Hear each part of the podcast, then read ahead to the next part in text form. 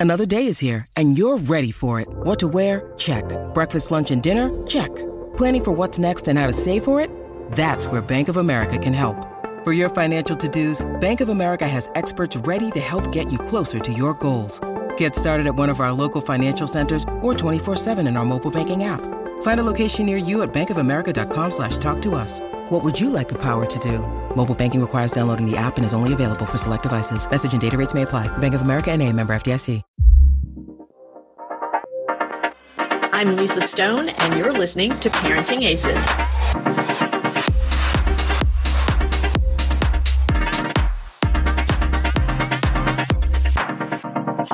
Welcome to season 12 of the Parenting Aces podcast, a proud member of the Tennis Channel Podcast Network. I'm your host, Lisa Stone, and this week I have the pleasure of speaking with Amy Bryant, former head women's tennis coach at Emory University, a Division three school that was at the top of the rankings every year under Amy's leadership, and I'm sure will continue to be at the top of the rankings under new leadership. But Amy has now transitioned away from college coaching and is now working with junior athletes in all sports to help them through the college recruiting process.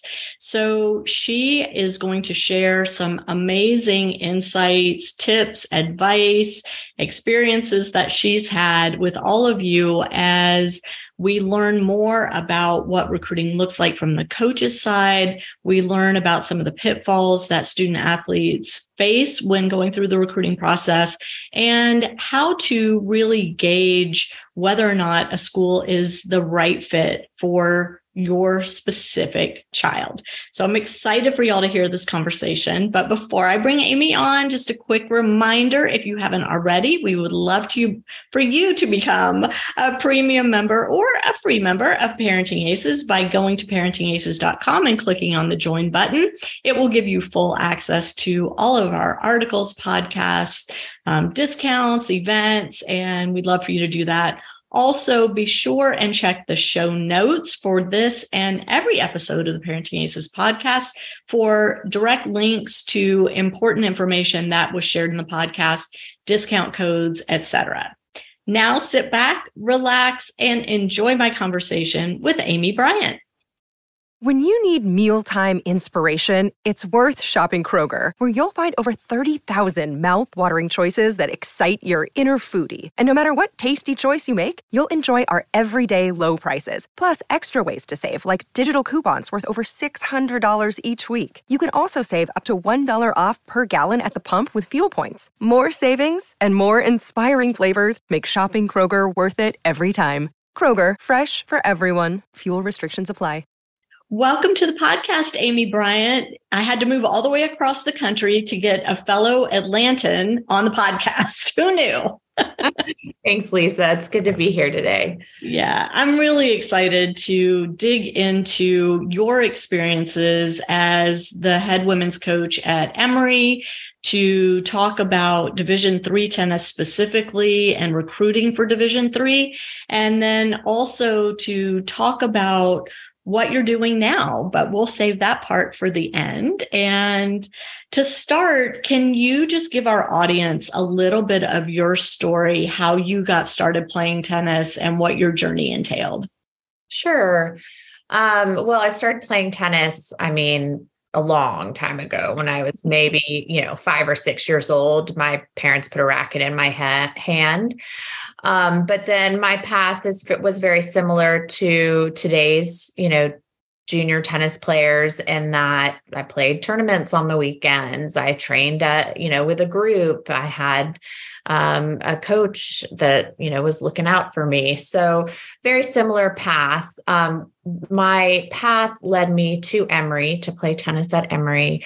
Um, and from there, I um, you know it's it's funny because i didn't go to emory thinking that i would create have a career in tennis but um, i graduated from emory from the business school wound up working for a year in um, corporate america and realized that i needed to be back on the tennis court pretty quickly so um, i started coaching when i was pretty young I, I came to emory as an assistant coach when i was 24 Wow.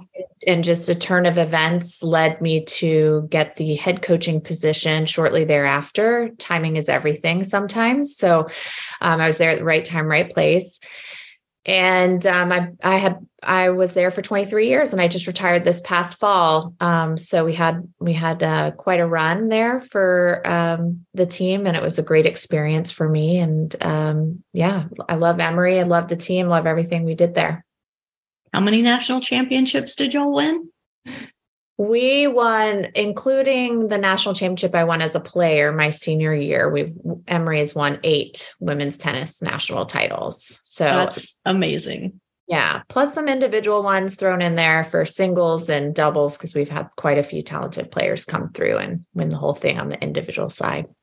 For those who follow Division three tennis, Emory is always the team to beat. And you guys have always set the bar really high. Um, not only from a tennis perspective, but from an academic perspective as well. Your student athletes always, you know, graduate with very high GPAs. Your team average GPA has always been very high. And, and I think, you know, that's important to note for those families who want their ch- children to put a focus on academics as well as on tennis when they go to college.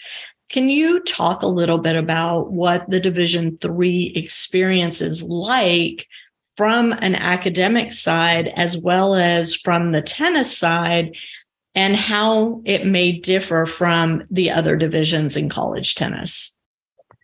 Sure. So I tend to stay away from labeling um, tennis programs by their division. Um, so I would say that um, Emory and and just like other schools are very unique in the expectations that um, they all entail in terms of their academic um, expectations, in terms of their athletic commitment, um, so they're all very unique and not necessarily division specific. So it's mm-hmm. really hard actually to kind of um, place them all in a, in a certain bucket. And I think that's really important for families to understand because there's about 450 schools in Division three.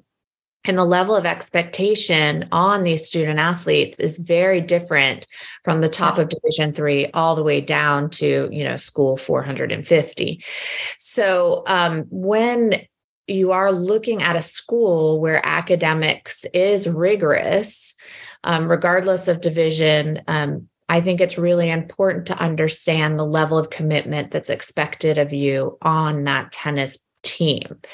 For example, how much will what is the team training schedule looking like? Um, how much time are you going to be putting into the weight room? How much time are you going to be putting on conditioning off the court? Um, and all of that, in addition to what you're majoring in, what you're studying in. And if you are at a competitive program, no matter what division it is, the academic athletic balance is going to be something that needs to be managed and needs to be safeguarded. Um, and again, regardless of division, I think that is the same across the board. The board. That's so, a really important statement that you just made because you know, there's this kind of mindset out there that college tennis is a hierarchy with division 1 being the best and junior college being at the bottom. And what you're saying now is the complete opposite of that that within each division of college tennis there may be a hierarchy but division 1 isn't necessarily better than division 2 isn't necessarily better than division three yada yada yada right?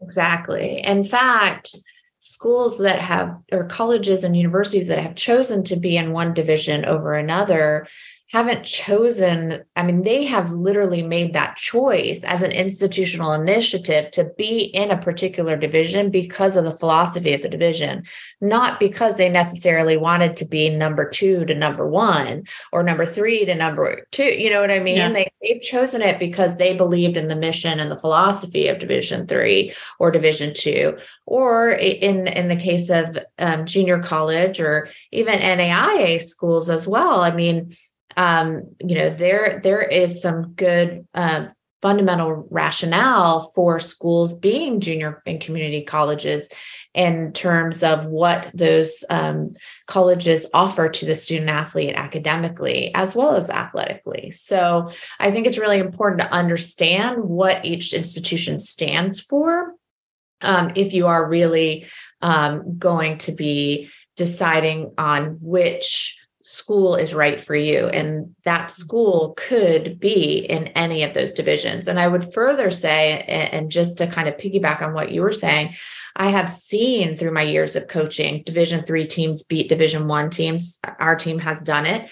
I've seen division two teams beat division one teams. I've seen division two players beat division one players. I mean, with tennis being such a individual sport as well, I mean, it's it's not hard to find a really strong player in in a quote unquote lower division that is actually better than the divisions you know above them and and mm-hmm. that in JUCO being placed at the bottom in some people's minds, I think is completely wrong because um, there are so many fantastic tennis players in um, junior college, community college settings. It's it's unbelievable to me. And then after two years of getting their feet wet and competing in at, in the NJCAA, then they get to you know go in the transfer portal and potentially move on to um, even stronger programs. So right. I think that you know each school offers its its own benefits and values to the student athlete, regard, regardless of division. Yeah.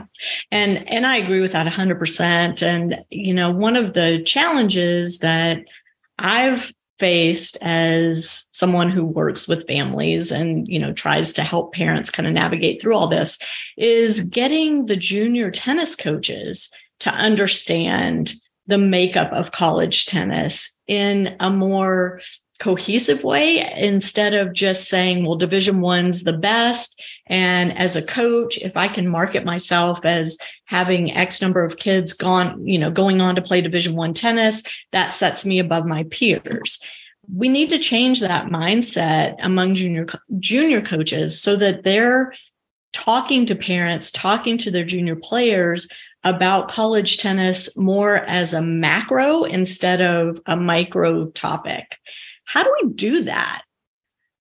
So that's a really good question. I mean, I think that looking at each individual player that these coaches work with and looking at them in a holistic view is what really could help them see oh, okay, well, I'm working with this kid who happens to be excellent in his academics. He may or may not like coming to drills six times a week or you know maybe he only plays one tournament a weekend and you know each each individual student athlete has their um, characteristics that set them apart. And I think that if we can get these junior coaches to really start looking at these kids as individuals and thinking about how to place them holistically so that they're at the program that matches what their bandwidth is for training. They're at the program that challenges them in the academic realm that they want to be in.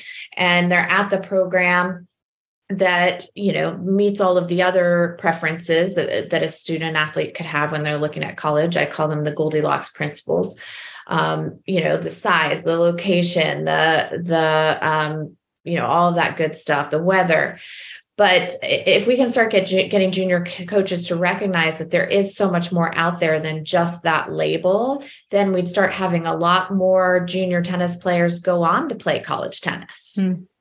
And so I don't know. I don't and know finding their best fit, right? Absolutely. Instead of, you know, Absolutely. hopping around.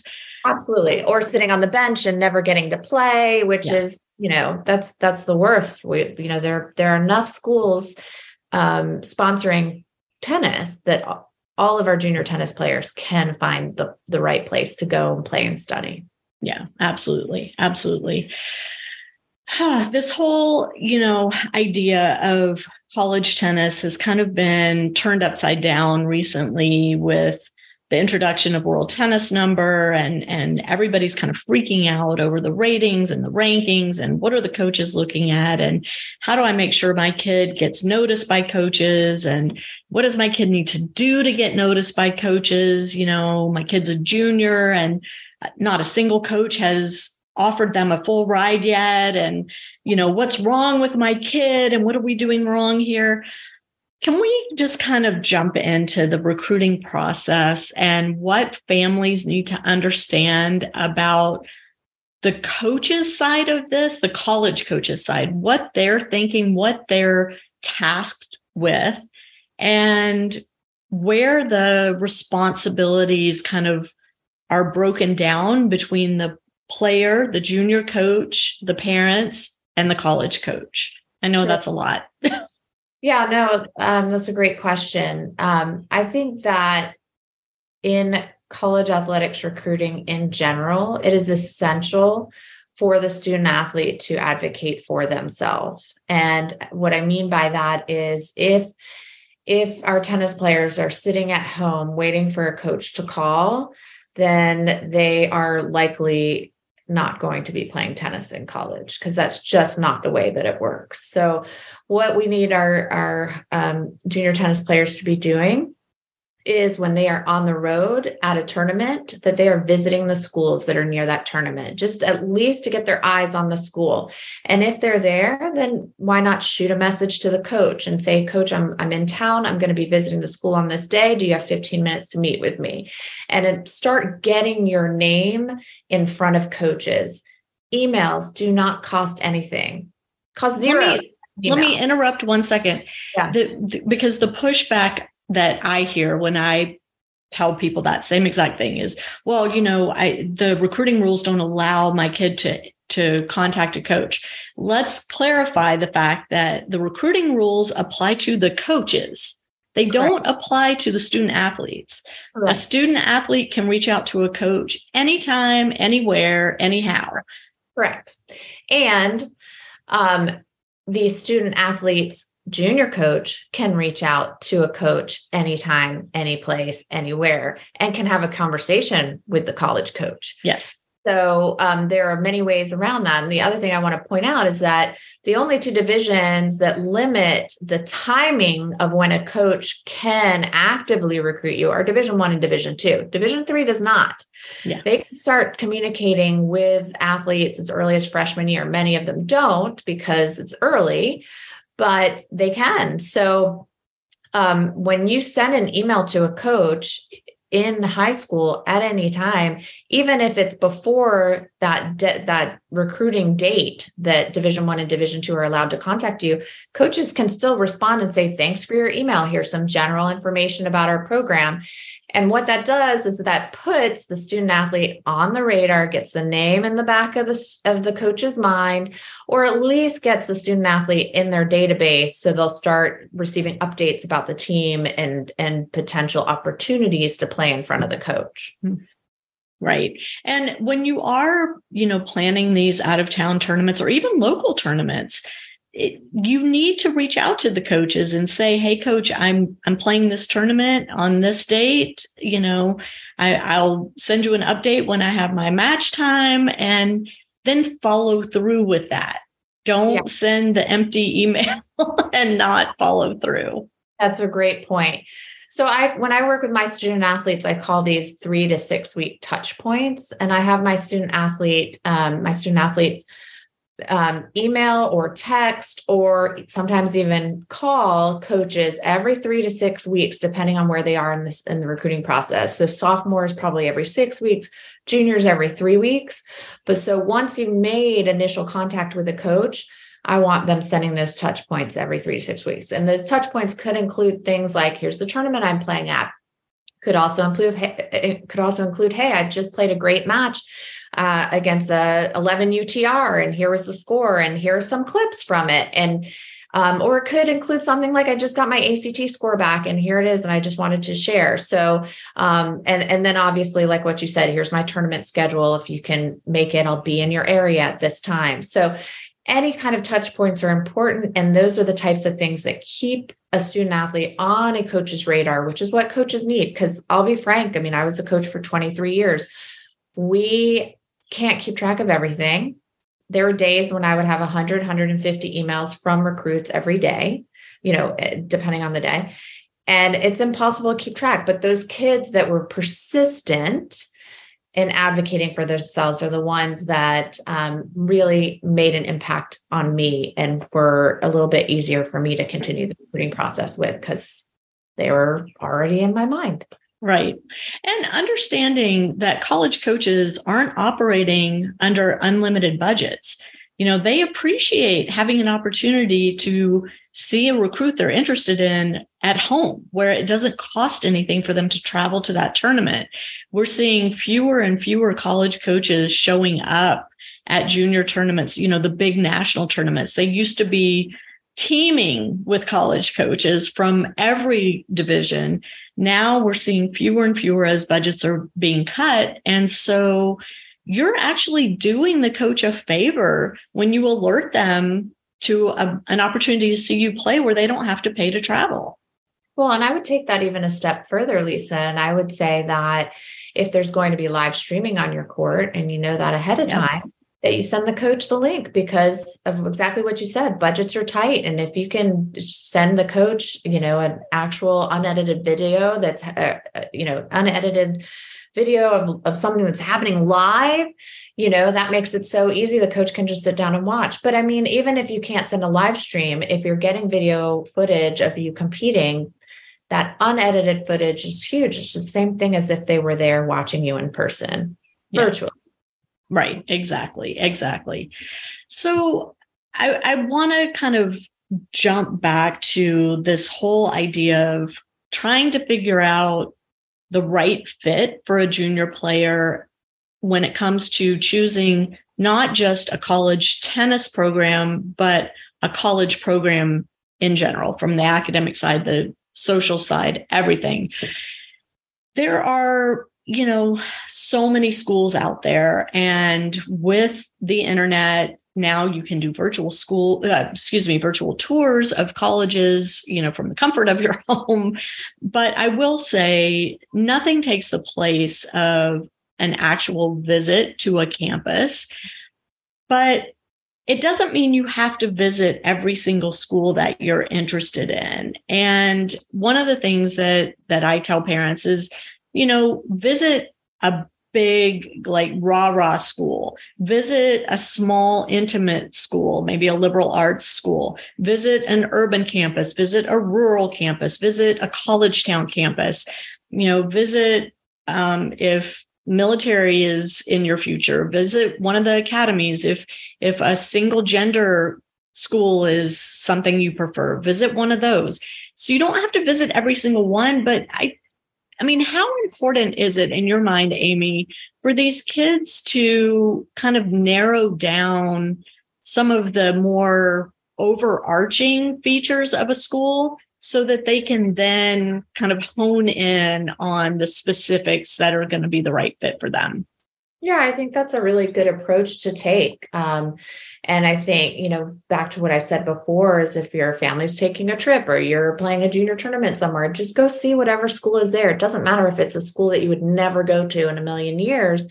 What matters is that you're seeing a certain type of school, whether it's a big school um, big, you know, to satisfy your big school sports curiosities, or whether it's a smaller school to satisfy your craving to be kind of away from it all. So, um, just getting an idea of what that really looks like, um, being able to um, just sense it and instead of just hearing about it i think can really make a difference. And then that what that does is that helps to narrow down your list of schools that you're going to um, start your outreach with with coaches. So that's helpful because again there's so many college programs out there. So um, if we can start the list and we can target the schools smartly at the beginning then um, we can have a much higher rate of success when we go through the um, correspondence phase of things Sure.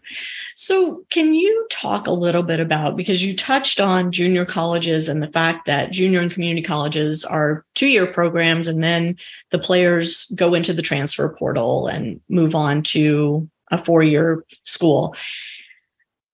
I, I always kind of joke about how intimate the coaching community is and how the college coaches all know one another and they all talk. And and it's especially important for a kid that's starting at a junior community college to not burn bridges right? Because the hope is you you are going to transfer after that 2 years but even kids that start out at a four year college or university, there's no guarantee you're going to stay in one place for the whole four years. And the transfer rate we know is pretty high in tennis. Mm-hmm. So, can you talk a little bit about how, as a college coach yourself, you utilize networking among the other college coaches at all the divisions to kind of help you build the best team you could build? Wow, that's a great question. And I think it's something that a lot of um, a lot of people actually overlook. And when i say people i guess i mean coaches. And and when you're I, you know i'll give you some examples. I have i have had transfers come into the program and i've had transfers go out of the program this when i was coaching. And i always felt like the best coaches were the ones that would call me up and say you know so and so's in the transfer portal. Or we're considering um, adding so and so to the team. Um, how to, how was she on your team? What was her attitude like? How was her effort level? Um, you know tell me about her in school. So if coaches would would have called me to give a character reference on a kid you know that tells me that they're really concerned about shaping the culture of their program. Mm. and some coaches did this and others did not. I, I really believe that more coaches should. But to get to your point in terms of burning bridges the coaches that do that, they talk. And so, and and I definitely did that. Any any student athlete that came into my program, I I would call for reference. And not only would I call the the former college coach, I would call the junior coach as well. And if they played high school sports, I would even call the high school coach. So um so I think you know that's that's all telling there. You can't really escape anything. Yeah um, it's really important to um, to control your effort and attitude no matter where you're playing when you're playing um, and and what you're doing because word does get around especially in the tennis community it's a small community it is very small. Well, I want to segue, Amy, into life post college coaching because you are now working with student athletes not just in tennis, but in a variety of sports to help them kind of navigate through the recruiting process so that they can continue competing at the collegiate level. And um, I think it's so interesting when college coaches segue into a career guiding student athletes. I, you know, because you have so much knowledge and experience having coached and knowing what happens behind the scenes. And that's such a valuable asset to share with kids that are now looking to play at the collegiate level.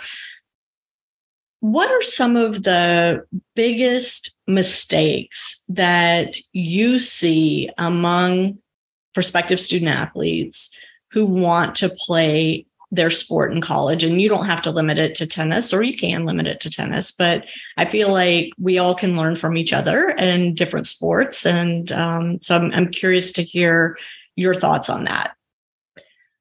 So i think the biggest mistake that student athletes make um, includes um, having or setting unrealistic expectations for themselves. So you know, it's really easy to become enraptured by the ESPN college game day hype, um, you know, and think to yourself, that's where I'm going to go play in college.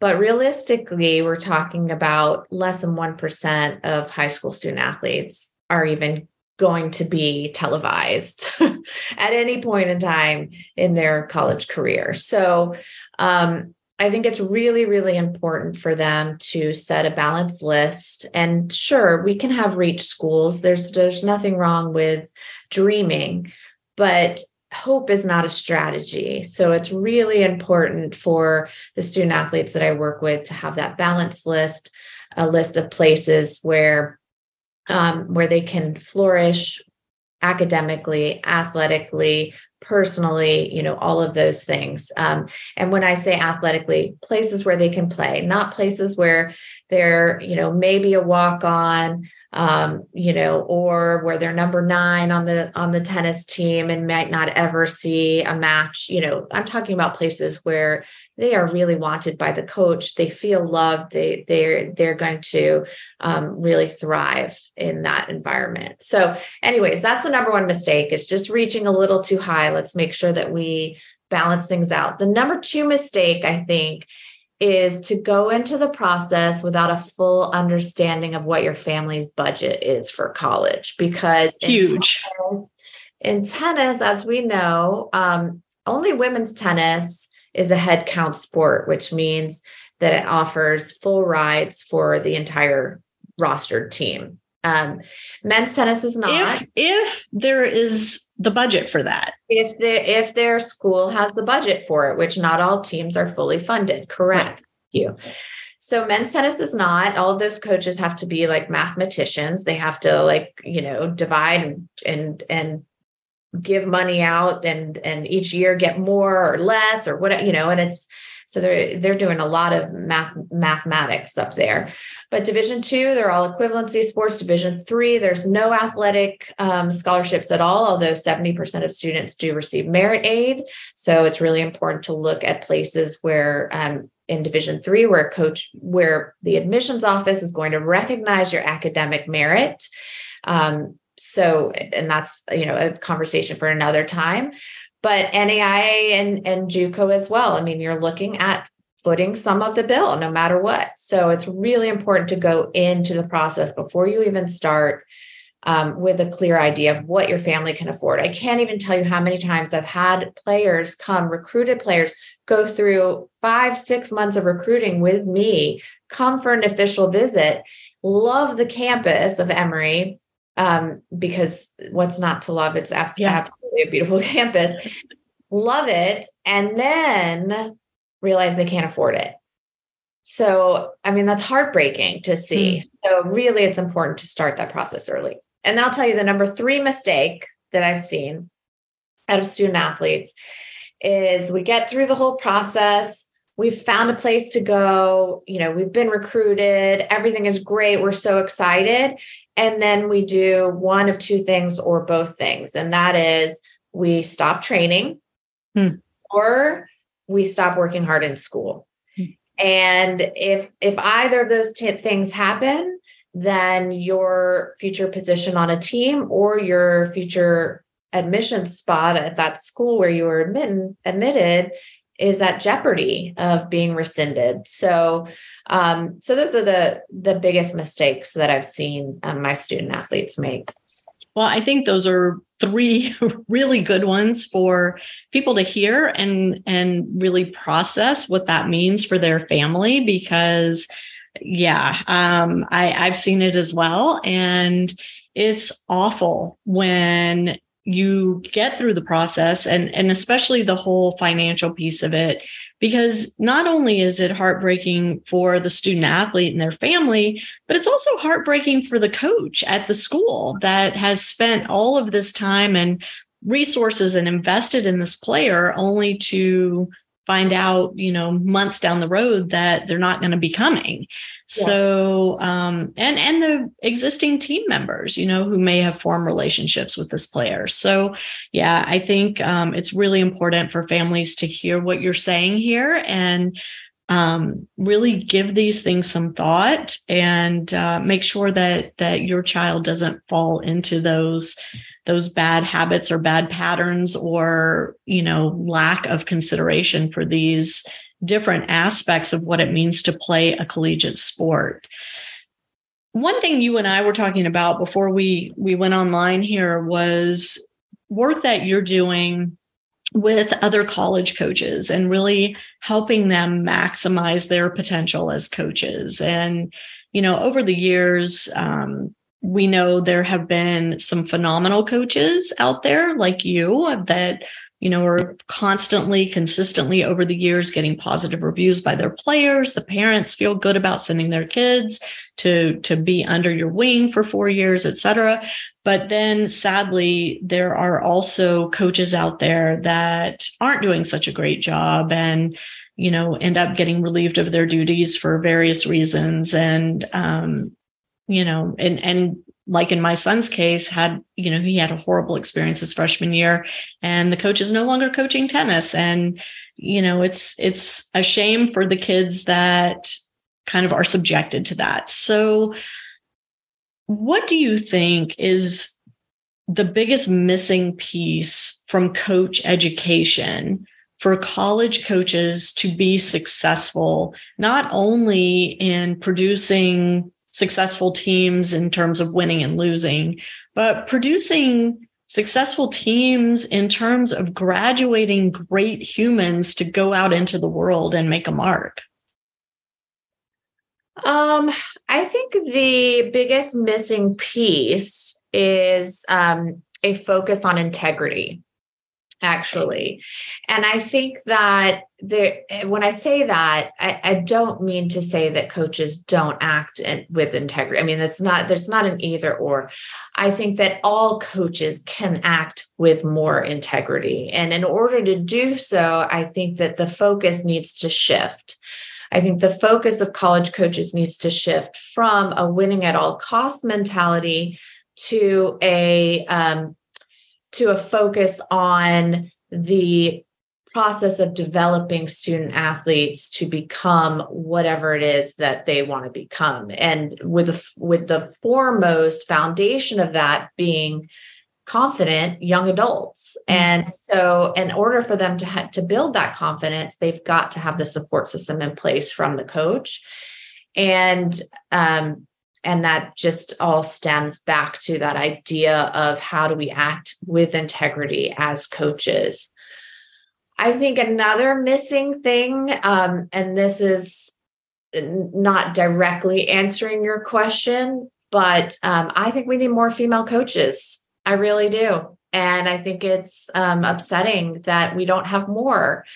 Um, we've certainly started to see in the news more female coaches coaching men's sports, which is long overdue. But um, but there's still not enough, and there's just frankly not enough women coaching women's sports. So mm-hmm. we, I think that if we were to um, balance that out a little bit, I think we would start seeing a shift in um, the success of programs, and the success of programs would be measured more by other things rather than than winning as well. So um, that's those are my two big thoughts on the coaching space. well, so to to kind of build on that, in your opinion, what has to happen for more female players to go on to become female coaches at the collegiate level and what's missing right now that we're not attracting more women into coaching roles? What's what's the roadblock? Well, that's the million dollar question. You know, how do we fix this problem? And I've been asked this a bunch, and I don't think there's one easy fix to this. I mean, first of all, coaching is tough. Like it is I, I cannot describe it is very difficult to have a family. It's very difficult to have a balanced life um, because you're on the road so much, because you're on 24 seven when you're in season, when you're out of season, you're, you're, you're working regular hours. I mean, there's no catch up. You can't play catch up there. Mm. So I think that there needs to be a deep dive into what the life of a college coach actually looks like um, and how we could um, adjust it to be more beneficial for females to want to go into that space. I mean, the other thing is, I think that that um, pay needs to be increased um, at uh, you know the majority of schools. I mean, at the top, yeah, sure, the the pay is great, but everywhere else there's not so uh, there's not really equitable pay considering the amount of hours that people are putting in. So mm-hmm. it's it's hard to keep good people. And i don't not that i'm saying that that women are good people and men aren't but i'm just saying that you know it's it's really hard for a woman to have a family have the equivalent of a part-time salary and and then be supporting her family where you know a lot of coaches have two jobs because they can't afford and and it's really hard for women to to do that if they have a family so how did you find that balance because as you said you coach for 23 years and and you do have a family um what was your secret sauce well, I don't know that I ever really found it. I mean, I think that if if I if I had found it, I might have coached for 40, 45 years, right? Mm-hmm. So, um, but I will say this I mean, I had to do a lot of work on recognizing my impact on the student athletes and where it needed to lie instead of focusing so much on the on the winning like we talked before i focused a lot on the process of improvement. So i found reward in what i was doing um, in other ways rather than just you know for for uh, let me explain i'll start at the beginning. So for a while there for me to have a successful year to feel like i had a successful career going i had to win. That was it. It was win or nothing yeah not a healthy mindset, right? So I had to kind of, you know, start over and, and recognize that there are other pieces to the process. And I think that if we did a lot more work with coaches and their focus, um, that we could have coaches, especially female coaches, in positions for a lot longer um, but again you know the mindset's got to change and um, i think a lot of that stems from the top and from administration and and making sure that um, their staff is is taking care of themselves. Right. We're, we're so focused as coaches on taking care of the students we forget to take care of ourselves. So it's really important to to take the time to do that.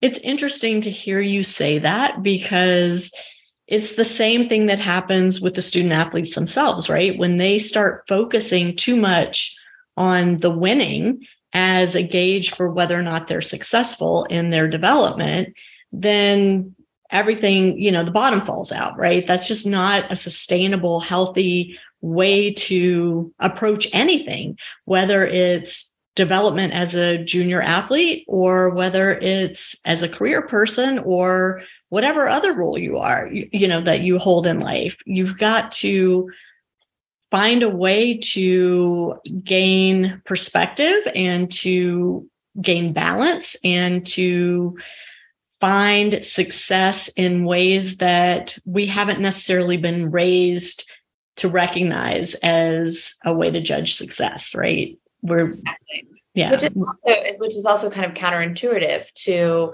athletics because yeah. success is measured by winning and losing. So yeah, it's it's certainly not going to be an easy shift, nor nor one that I expect to see in my lifetime. But I think it's important um, if we do want to um, get more women in coaching, and if we want to have the better coaches stay in coaching longer across the board, women, yeah. men, matter. Yeah, and it's funny. I I hadn't intended to take the conversation this way, but I think it's a really good message, especially for the parents who do have daughters playing tennis to kind of hear this and look at coaching as a really great career path after playing in college or maybe not playing in college. Maybe you go to college and you become a team manager and you kind of get on the coaching path that way. But coaching at the collegiate level is can be, I won't say is, can be a really rewarding career path for these kids that aren't really sure what they want to do after college. And your story of playing in college, going into the business world and and being pulled back into the sport is such a common one. I mean, I've interviewed so many coaches that have followed that same trajectory of you know they were great junior athletes great college athletes then you know get their degree they like, oh, I'm going to go, you know, make a killing out in the world. And the tennis court just calls them back, calls them back, calls them back. So I love that. Um, all right, let's let's wind this down a bit. I want to give you an opportunity to kind of dive into specifically what you're doing now and how families can reach out to you. Sure, thank you. Um, so I have my business is Bryant College Coaching. You can find it online, bryantcollegecoaching.com. Um, and you can reach me there, schedule a free 15 minute talk with me, whatever you want. I'm, I'm willing to chat with you about it. But I do work with all sports and all um, athletes. I work with high school student athletes and their families to help them navigate the athletics recruiting process, which can be incredibly overwhelming, as we know. Um, but um, my work with student athletes includes um, everything from the beginning, starting with a list, a nice broad list. Um, it starts with um, gathering information about what these student athletes really looking for, all of those um, preferences that we talked about before.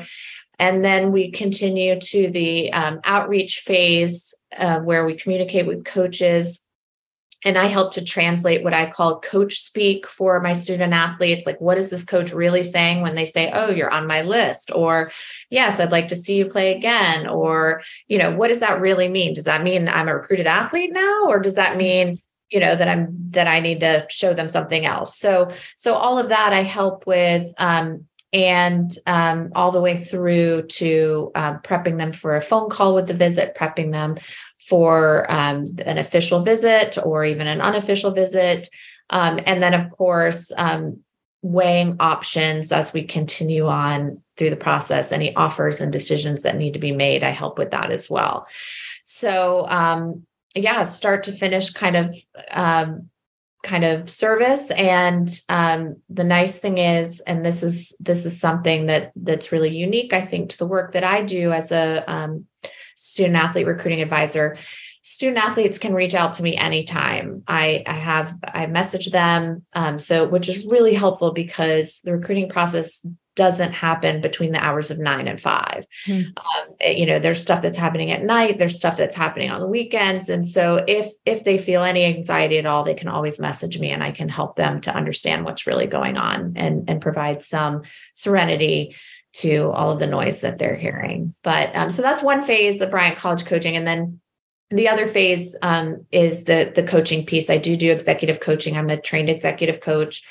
And so I do um, help coaches um, and coach them through situations that they may be experiencing with their teams, with their administration, with their professional development, whatever that may be. I love that. We will have links to your website um, in the show notes on parentingaces.com. So I encourage all of the families watching or listening to be sure to click on that and explore further what Amy is offering. She has so much experience from the coaching side. She is also, you know, a former athlete herself. She has, she's a parent now. So she's got that experience. And, um, I, I just think, you know, it's so awesome to see you kind of in this realm now, Amy, and bringing all that experience that you've gathered from your years at Emory and even before then to families that are trying to make this very tough decision about what's the right fit for my kid? What should i be spending? What should our expectations be? And and all of that. So thank you for for doing that. I'm really excited to kind of follow your coach coaching piece um, as that develops further because um, i think there's a lot of room for improvement. Certainly there's some great coaches out there but there's some other coaches that could be better than they are. And and you know, who better to help guide them than somebody who's been there, done that. So um, I'm super excited about that. But thank you for taking time out of your crazy busy life to chat with us at Parenting Aces. And I hope you'll come back and we'll kind of dig deeper into some of the, the things that we just kind of scratched the surface on today. I'd love it. Thanks. It was really fun. Thank you. To my listeners, thank you so much for tuning in. We'll catch you next time on Parenting Aces. I'm Lisa Stone, and you've been listening to the Parenting Aces podcast for tennis parents by a tennis parent. If you like what you heard, please subscribe to us and write a review on iTunes. For more information on navigating the junior and college tennis journey, please visit us online at parentingaces.com. Thanks for tuning in and sharing us with your tennis community.